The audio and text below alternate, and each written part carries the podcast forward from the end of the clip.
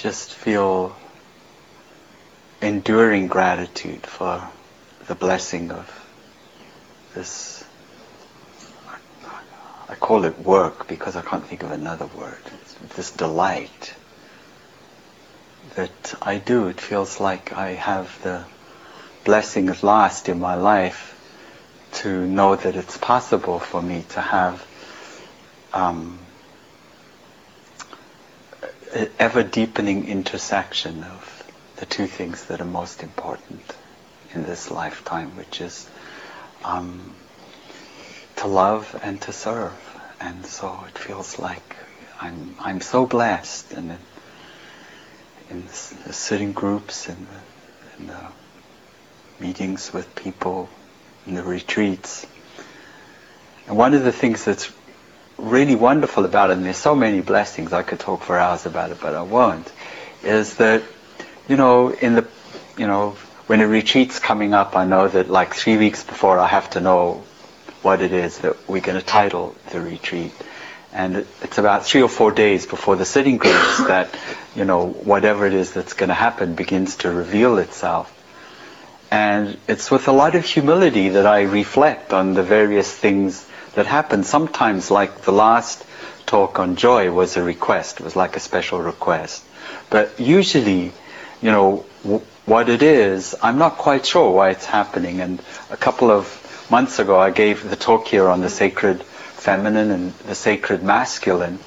And what I didn't know at the time was that it was just going to begin a storm of revelation in me. And there was a lot of interest in that talk outside too. The one talk I've copied more than any other. And um, the retreat uh, in two weeks is, I've titled it The Return of the Mother, The Return of the Father. Just really on retreat, exploring um, the ways in which as men and women we can embody the, the feminine and the masculine, almost like have a toolbox next to us, both a meditation toolbox and a life toolbox, so that you know, we can really use the the whole beauty of the feminine and the masculine, both in the practice as skillful tools in response to what is arising and in the living of our lives too.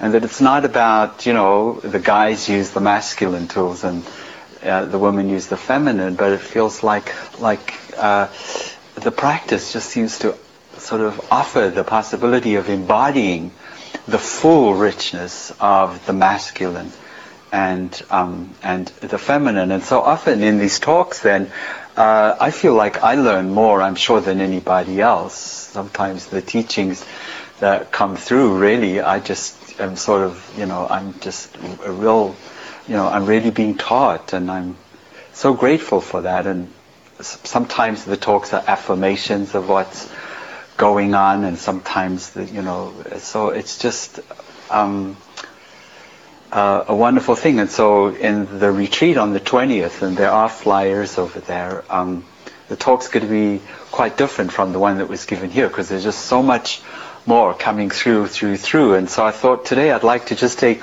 one little piece of that because I'm not going to be able to explore it on the retreat because there's already so much.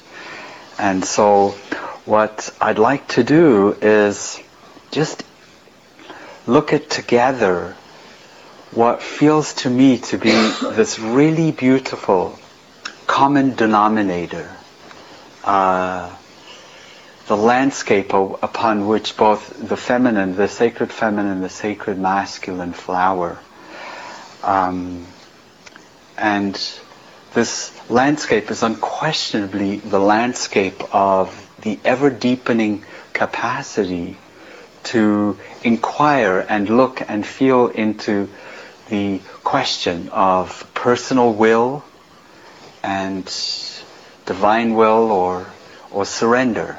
You know, surrender is uh, a word that weaves its way through all the mystical traditions, but it's it's a word that is, you know, comes with so many different um, connotations, so many different interpretations. I was thinking this morning that, you know, we say in war that, you know, when we defeated, then we surrender. It's almost like a failure. It's almost like we've been overwhelmed and, and, uh, you know, it's a kind of a last resort, we put up the white flag.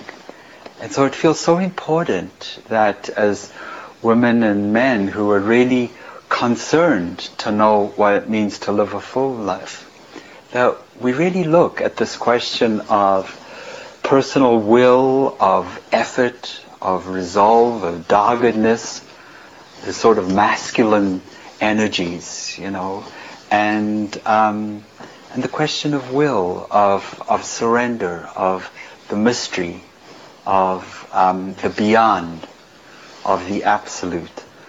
So that's really what I'd like to to do today is just have a look at this um, question of surrender and and of will. There's this great poem of uh,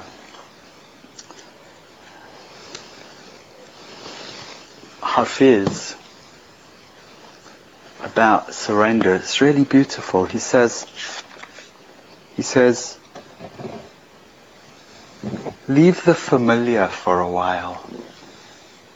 Let your senses and your bodies stretch out like a welcomed season onto the shores and meadows and onto the hills. Open up to the roof. Make a new watermark on your excitement and on your love. Like a blooming night flower, bestow your vital fragrance of happiness and giving upon our intimate assembly. Change rooms in your mind for a day. All the hemispheres in existence lie beside an equator in your heart. Greet yourself in your thousand other forms as you mount the hidden tide and travel back home. All the hemispheres in heaven are sitting around a fire chatting while stitching themselves together into the great circle inside of you. surrendering to the divine, surrendering to, to the heart that we all share, that heart that I certainly felt, and perhaps you too in your own way, as we joined our hearts and extended love to Morty and Karen and just included them. It felt like they were right here and we were right there, and that's so mysterious and yet so true. And the heart of the mystical path always brings us to this question of, of surrender, whether we surrendering to the absolute, as the Buddhists would say, sur- surrendering to the beyond, surrendering to the divine, as the Hindus would say, and the Sufis would say, you know, surrendering to God, to the beloved. And the question of will, then, of course, must come into question. Because when there is an assertion of will, when there's a sense of not surrendering and really asserting ourselves in in um, a very specific way, perhaps you can get a sense in this moment that in those times of assertions, it almost implies within the the essence of that assertion that we know where we're going.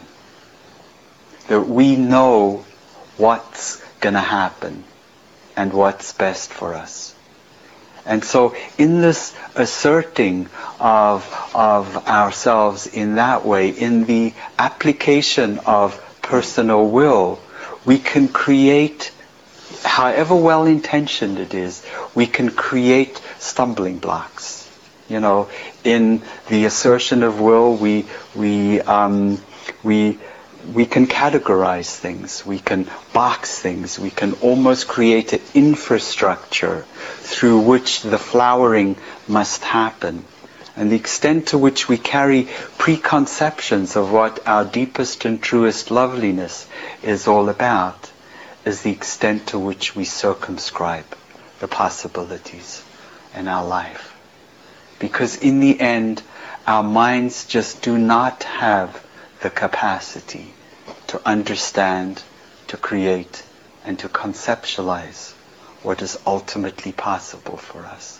What is our essence, what is our birthright, this flowering of ourselves, the revelation of the deepest possibilities is absolutely beyond the scope of our minds. And so personal will has so much to do with thought and ideas and notions. No matter how beautiful the words might be, we've all read wonderful, inspiring, beautiful scriptures by people who have touched us a lot, including Hafiz and Rumi, and they're lovely.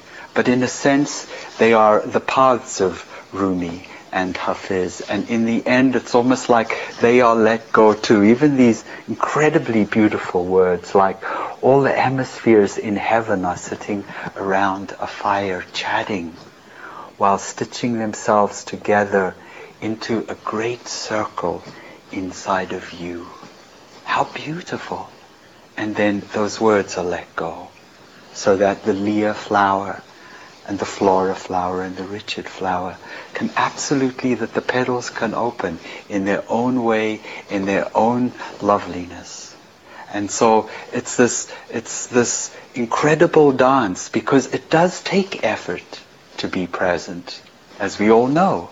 You know, we can't just decide we want to be present and are present. It's almost like we have this, this tsunami of conditioning behind us that pulls us into the past and pulls us into the future. And so it requires a kind of willfulness to bring ourselves to the moment. And then it's almost like that's enough. It's almost like when we're in the moment, then it's almost like the work is done. Then it's almost like let go. And so there's this beautiful relationship between a willingness and an energy to be present. And then when we're upon that landscape, then perhaps the most powerful gesture of self-blessing is to sink back into a willingness to not know. Just not know. Bring ourselves to the moment and then not know. Many years ago when I was doing retreats at the Insight Meditation Society in Barre, we would sit through the fall and uh, in the winter, in the middle of winter, round about Christmas, the retreat would end. And in the last week, you know, about a hundred of us, and we'd all been meditating. So we were out there. And so they have a week which is called Integration Week. And during integration week, they kind of ground us, and there's more chatting, and there used to even be a dance, you know, mm-hmm. you know, just to kind of get us ready for going out into the world. Because the first time they did a retreat like that, they sent people out, and you know, there were there were like cases of people wandering around Northampton, sort of in a sort of a sort of a psychic daze, you know, and there were these zombies that they were returning to the world. So they then decided to have this integration week. And so there were all these entertainments, including movies and things and stuff. It was, it was hard, but it was actually important. And one of the things that used to happen was that Zen master Soen Sa Nim, I don't know if any of you have heard of Soen Sa Nim, he's a Korean Zen master. He used to come and he used to sit in front of us and we were all these like tender-hearted, silent, quiet yogis. And he would sit there and he would go, don't know mind. Don't know mind. That's all. Don't know. And you know, we will, you know, sitting over there, and he would just thunder, and he had this big booming voice, and was big, round, rotund guy, just like don't know, and the waves would like sort of roll over the the Theravadan yogis, you know.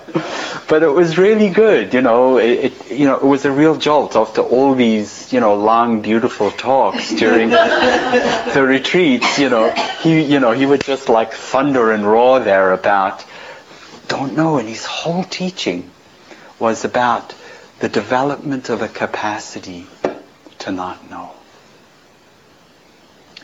Not to incline towards lobotomy, but to incline towards the greatest self-blessing is that in the end we don't know. And it's all the notions that we do know that create so much suffering. The Buddha said that of all the attachments that human beings incline to, the greatest attachment is to views and opinions. The greatest attachment is to views and opinions. So the development of a capacity to not know as, as an act, as a gesture of self-blessing. And so sometimes when I'm sitting and, you know, I'm wanting to use a little label just to help if the mind is a bit um, scattered, I'll sometimes say, don't know. I'll sometimes say yes, accepting, and don't know. Just yes and don't know. Yes, that this is fine. It is what's happening. How could it be any different, you know? And I'm willing to not know. And then it means that we're right there. They're not all these filters and these concepts getting in the way and interfering. It's like we're just bringing ourselves to what is right here and right now. Last week I woke up one morning and my thumb was huge. It was purple. It was purple like Anita's shirt and it was like two or three times the size, and I knew obviously two that. Three times the size of my shirt. Uh, color of your shirt. I'm sorry. two, or three times the color. No, two or three times. Sorry. Some,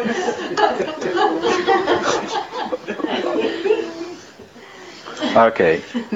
It was the color of Anita's shirt and two or three times the size of this one. So it was like, the first thing was, oh my God, it's like, because I did a, a, workshop at the Manalani on Saturday. I had the, the YMED group on Sunday. I had this group. I quickly did the mathematics. I'll go on to antibiotics. I'll still be on the antibiotics. Next Friday, which was like 11 days away, be on, and it was like, oh, blah, blah, blah, blah, blah, blah. And it was like, stop it, you know? It was like I'd already choreographed the next 10 days, you know? So I went to the, so I just went into the thumb, you know, and I, I just said, I don't know. I don't know. And then I said, antibiotics? Yes. and then I called my doctor and he said, yes. He said, you know, this is a strep infection. It could go into the bone, blah, blah, blah. My brother nearly died of a strep infection. And so I did it and it was like all the side effects that I anticipated just weren't there. And it was almost like, you know, just the blessing of not scripting something is so so enormous. You know, I said to, to Karen, you know, she was telling me all that the doctors were saying, and I said, you know, it's important to listen. And then I said, it's really also important to have another space where nobody knows, not even the greatest specialist. And so, you know, can this not in the end ultimately be scripted? Can you just be with with it as it is. I mean, it's kind of like, you know, I don't know, here or on retreats, we've played around a bit with the WC meditation, you know, the restroom meditation, hmm. where, you know, you're in a conversation with somebody and something happens and you all stirred up and you're not sure what it is, but you're talking to somebody and, oh my God, you know, it's like, you know, I say, you know, excuse me, I have to use the restroom. You know, what can they say? No, you know? And then I go to the restroom and I just feel it, you know? And I'm willing to, to not know. And it's more important to be with what is not known than to be there pretending that nothing's going on and feeling increasingly confused. This is an act of self-blessing, just befriending what is not known, which ultimately is everything you know. I remember uh, in those years in meditation, they used to always give these stirring talks on fear, you know, like three-part talks over three successive nights on fear and working with fear. And I used to think, gosh, you know, these poor people, you know, dealing with fear like this, you know, I don't have any fear, you know, I'm so grateful. And then on the retreat, it was like one day I said to Michelle, you know, there's something funny going on here. You know, and I said, I'm, she, she said, well, just hang out with it, you know, stick around with it, don't try and analyze it. And over the course of a couple of weeks, and it was very familiar, this, this feeling, this, these sensations in my body. And then all of a sudden, it just, you know, the insight just revealed itself. And I realized that there was so much fear and it was so familiar that I didn't even recognize it. And that just being willing to be with these sensations and not know, because I truly didn't know what they were, was really a gesture of the greatest self-blessing because it kind of opened the door to understanding something that informed my life, you know, probably right from the very beginning and it became such a lived and familiar experience that I didn't know about it. You know, I didn't even know it was there. Just really be willing to, to not know. And it seems like part of what makes this willingness, what deepens this capacity for a willingness not to know, has to do with another theme that's come up so often over the years, and that's this yearning. This yearning, whether it's a thirst for freedom, a yearning for the beloved, as the Sufis say, want to know God, it's just a thirst for nirvana, you know, just keeping an eye on the prize, not knowing what the prize is, because if we have a sense of what the prize is, then we are, are sort of flirting with disaster again, because the mind cannot under, understand. But just yearning, knowing, sensing deep within us that love is possible, that freedom is a birthright, that it's that it's essence, and and then just living living the yearning at the retreat with Frank a couple of months ago, the talk that I gave on that retreat was on the homesickness of the heart on the Sunday morning, and that was just about living with humility this this this yearning. And the yearning is in the end for something that is not known. It's such a it's such a paradox. And the whole way of the Sufis is about is about living that that that yearning. For them, it's yearning for, for God, for, for, for the beloved. And it feels like if there's a willingness uh, um, to kind of to really incline towards an ever deeper exploration of what's most important in this human life, what it is that, that we thirst for most deeply in, in the, the preciousness of this life and you know, times like this with Morty and Karen and what's going on, of course, it, for me certainly, it just again reminds me how, how precious this life is and how, how it can change like that. And what is most important and is life being lived with footfalls inclining towards what is most important. And in the living of this yearning, yearning, I think that there must come an ever deeper capacity to both bring ourselves to the moment and then to not know. Just bring ourselves to the moment and not know. And I think one of the great blessings of this impulse to both be momentary and to just be alive to the moment without prescription, without uh, conceptualization, where we're not feeling like we're in the driver's seat. If we're just willing to bring ourselves to the moment and not know, there is an intelligence that must come in that experience, in the moment. Uh, the Buddha called it uh, clear comprehension or discriminating wisdom. The Tibetans call it the experience of the guru. It's just that when we are in the moment without prescription, so we're as deeply available to the experience of what is happening, just in our willingness to be there and not know, the appropriate response births itself. And so life is lived with an experience of feeling guided, if you will, by the experience of the moment. And we're not so much in the driver's seat. We're not the choreographers and the directors, exhausted as those choreographers and directors are. It's almost like, you know, as the Taoists say, the river is flowing through me and I'm just willing to enter the river, fully participating, but not feeling like I'm choreographing the river and wanting to change the course of its direction. And so we begin to live a life that is unmediated by, by our agenda, unmediated by our notions of what must be. This is the deepest kind of faith.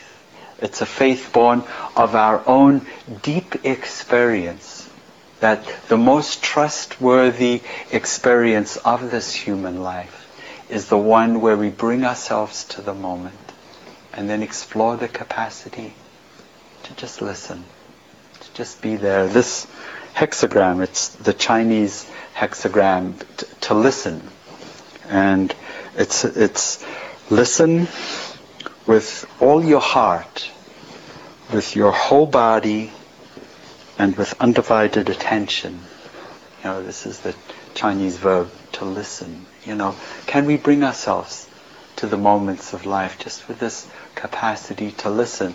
And then what begins to happen just as an expression of what is essential for all of us, the essence for all of us, is that when life is feeling too certain, you know, when, you know, Oprah has this magazine, I don't know if you have read Oprah's magazine, but the last page of her magazine says, one thing I know for sure. And then every magazine she talks about one thing she knows for sure. And whenever I get to that page, because uh, a friend gifted me this a subscription, so I get Oprah every month. And when I go there, I said, "What does Oprah know for sure?" You know, and I, oh, it's like all the red flags start going, you know. And so, so it is, I think, for all of us that when when there's that felt experience of, I definitely know what this is about. It's almost like red flags, so like, hello there, you know, like pop-ups on the computer. It's like, excuse me, for sure, you know. And so uh, we become uncomfortable with certainty. And that's really a great blessing because there's a kind of rigidity, a sort of a stagnant feeling when we certain. It's almost like a me in my view and opinion against, you know.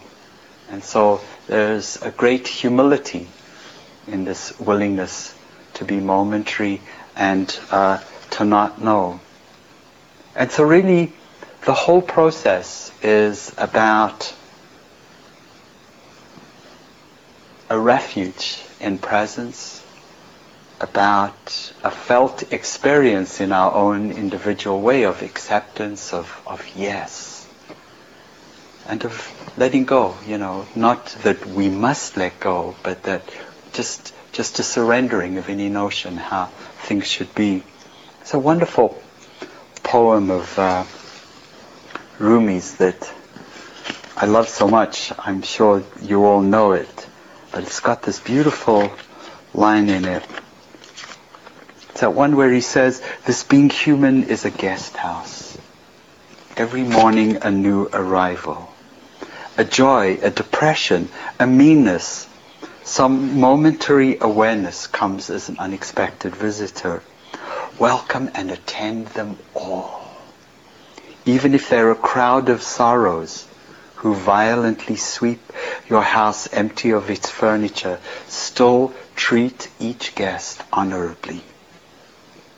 He or she may be clearing you out for some new delight. The dark thought, the shame, the malice, meet them at the door laughing and invite them in. Be grateful for whoever comes because each has been sent as a guide from beyond welcome difficulty. And then he says, I think this is the heart of this poem, he says, welcome difficulty, learn the alchemy true human beings know. The moment you accept what troubles you've been given, the door opens. Welcome difficulty as a familiar comrade. Joke with torment brought by God. Sorrows are the rags of old clothes and jackets that serve to cover, then are taken off. That undressing and the beautiful naked body underneath is the sweetness that comes after grief. Learn the alchemy that true human beings know. The moment you accept what troubles you've been given, the door opens. So in a way, the whole journey is a kind of via negativa. It's kind of a path of not knowing. a, a via negativa. And really our relationship with suffering is at the core of this via negativa in the way of, of not knowing.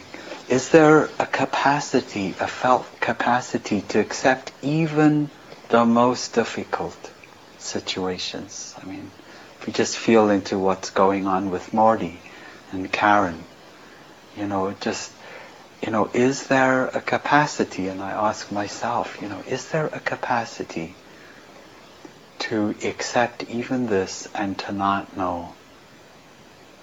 Because I know that in myself, if I'm fighting what's going on, there's a way almost within myself that I'm pushing them away as well. I'm pushing the experience away. And so this via negativa, this way of not knowing, really is a way of bringing us up so close. So that when I was talking to Karen this morning, you know, uh, you know, I just, you know, I just said, gosh, just don't know what's going on, you know. I just don't know, you know. So hard, so hard. And it's not that we look for problems. It's not that we create problems or we form some sort of alliance with problems and they become our identity, which we see also happening. You know, people who, you know, who really identify uh, with problems and kind of make them their own and their their particular persona and their particular label. It's not about that at all. It's just about our relationship moment to moment with, as he said, all the guests that arrive at this at this human life. There's this um, Hafiz short little poem where he says, you know, he talks about aloneness, which is, you know, another of the sufferings. There are cycles in the path where we really feel our aloneness and they are sort of a required part of the path because in essence we are all alone. We're utterly together. You know, I mean, even the baby in the womb of that mother is both utterly interconnected to the mother and there's kind of, when she's born, she's alone. She comes into the world, the umbilical cord is severed.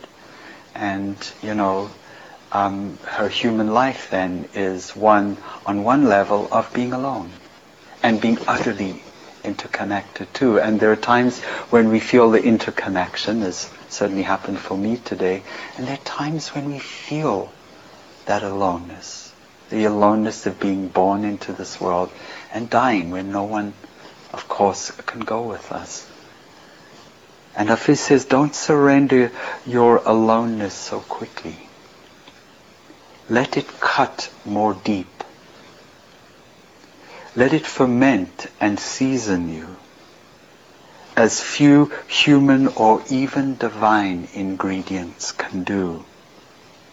Something missing in my heart tonight has made my eyes so soft, my voice so tender, my need of God so absolutely clear.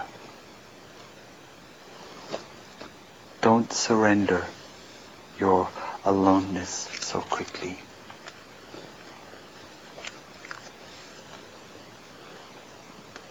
Hidra is the esoteric teacher of the Sufis. He's, um, you know, there are three schools in the Sufis. There's the the silent Sufis, as they're called. They called the Naqshbandi order of the Sufis, and their practice, their zikr, as they call it, is just repeating the name of God silently with the breath. Allah, Allah, with the breath. And there are the silent Sufis. They do a lot of work with dreams too. The silent Sufis. And then there are, of course, the Mevladan Sufis, you know, the Rumi Sufis, the dervishes. And then there are the Sufis who chant, you know, the chanting Sufis who do mantras. Well, the Hidra was the esoteric teacher who first gave the silent Sufi transmission to the Sufis. And Hidra says uh, in one of his documented transmissions, he said, and this was long ago, like about 1500 years ago. He says, I am with those whose hearts are broken for my sake. I am with those whose hearts are broken for my sake. Like the experience of God is with those who are willing to allow their hearts to be broken in the name of truth, in this impulse towards what is true. We bring ourselves to the experience of life, even if it breaks our heart, to the experience of what's going on with Marty and Karen. And if it breaks our heart, we're willing to live the broken heart. I am with those whose hearts are broken for my sake. That's so beautiful. And so this question of will, you know, of course there's a, the great statement of the surrender of will. You know, Christ, of course, through his whole life, lived a com- seemingly a completely surrendered life to his Father in heaven, and then even on the cross at the very last moment, you know, why have you forsaken me? Almost an assertion of personal will, and then the other side was the surrender, thy will be done. Probably the most powerful line in the Lord's Prayer, you know, thy, thy will be done. And when we know suffering from this perspective, when we know suffering from this other perspective, from a, a perspective not of personal will, but of thy will, the experience of the suffering has to change. Not that it necessarily becomes, if it's physical suffering, physically easier, but it probably will be easier if there's not an assertion of will, of wanting it to be different, but being willing to just be with the thumb, allow the thumb to just be the thumb, and then responding with nothing, nothing extra.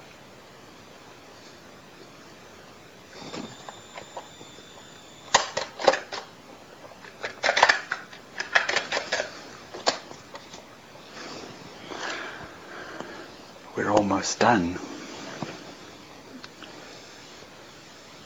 And so in all the traditions, there's just all the different ways in which the, the teachers and the teachings have endeavored to incline women and men to this surrendering uh, to the moment. And um, Aurobindo, as I know many of you know, has anybody gone to Pondicherry here? Yeah, you've been to Pondicherry. Well, Aurobindo and the mother are, you know, two of the great flowerings. And um, they spoke a lot about this capacity to surrender to the present and the birthing of an intelligence that informs life, that Aurobindo and the mother felt were critical in the unfolding. I'd just like to read to you a little from an interview with one of Aurobindo's students whose name was Amal Kiran, who was 98 when this uh, interview happened a couple of years ago. He was one of Aurobindo's earliest disciples. He arrived at the ashram at Pondicherry when he was 23 years old in 1927. And so he's talking in the ashram nursing home about the birthing of this intelligence of the moment. And he said that um, he said this intelligence is so important for our transformation. He said he said it's identical to any human being's highest possibility.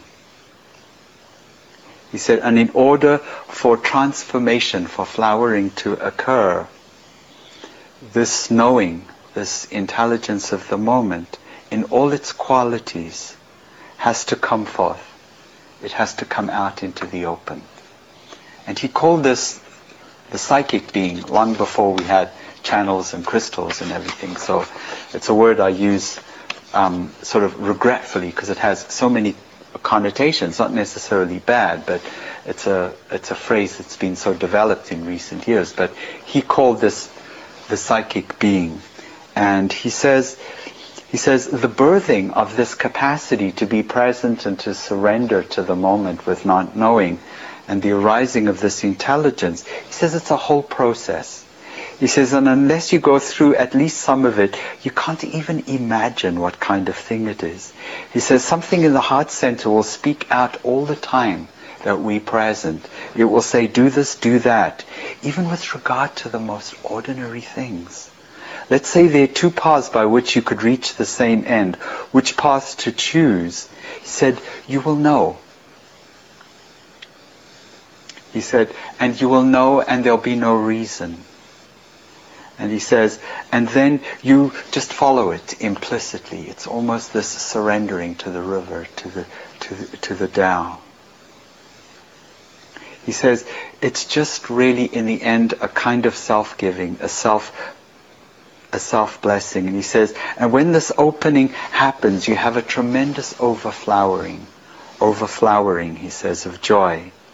There's a warmth and a glow in what you call the heart center, which is the true guide to us. And he says there has to be humility, which of course there has to be a humility if we, if we are exploring a capacity to not know and he says, and, it, and there has to be a capacity to be willing to be com- proved completely wrong.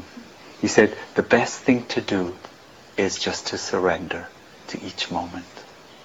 And he has these beautiful prayers, which are Hindu sort of prayers that uh, that they use. Would you like me to share with you these prayers? They're really beautiful. And one of the prayers is, I want the divine, I want the divine, and let the divine make me want the divine in the divine way. It's kind of just puts one completely out of the picture. You know, I want God, nirvana, freedom, the beyond. I want the beyond. And let the beyond make me want the beyond in the divine way. So that I don't even have to do it in my Gavin way or my Susie way, you know, let me do it in the divine way. And you are the guide, guide me, guide me, please help me. You know, I'm out of the picture, you know. Whatever, he says, whatever you want, do. Make me what you want me to be, not what I might dream of being. And I offer these just to give you a sense of the surrender, of the willingness to not know. And my sense is that if we die of our surrender, if we die in our surrender, only then will we truly know what it means to live forever, or as Christ said, to know what eternal life means. And the only reason why that's possible is that if we are put to death completely in surrender, there is no such thing as death for us because we have already died. And that must be the, the mystical, the everyday experience of the eternal life that Christ spoke about when he was on earth. So when we die in our surrendering, then there is no longer left anybody to die. And so we live forever. So beautiful. I think I'm going to end here with just two quotes. Attar was the teacher of Hafiz in Shiraz, and I've just recently been able to um, get some of his his words, and he says, "That which you want to find." that which you travel around seeking even for a lifetime to find. Lose yourself as, lo- as lovers lose themselves and you will become that. That which you want to find, that which you travel around seeking to find. Lose yourself as lovers lose themselves lovers of God lose themselves. And you will become that. So if we are willing to lose ourselves completely, our agenda, our thoughts, our notions of how things should be, then we become everything that we yearn for.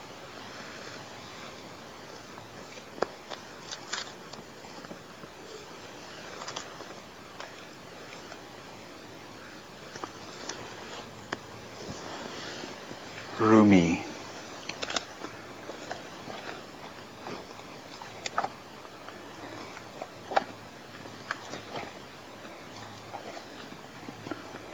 A great surrendered heart and life. He says, You and I have spoken all these words. But in the end, for the way we have to go, words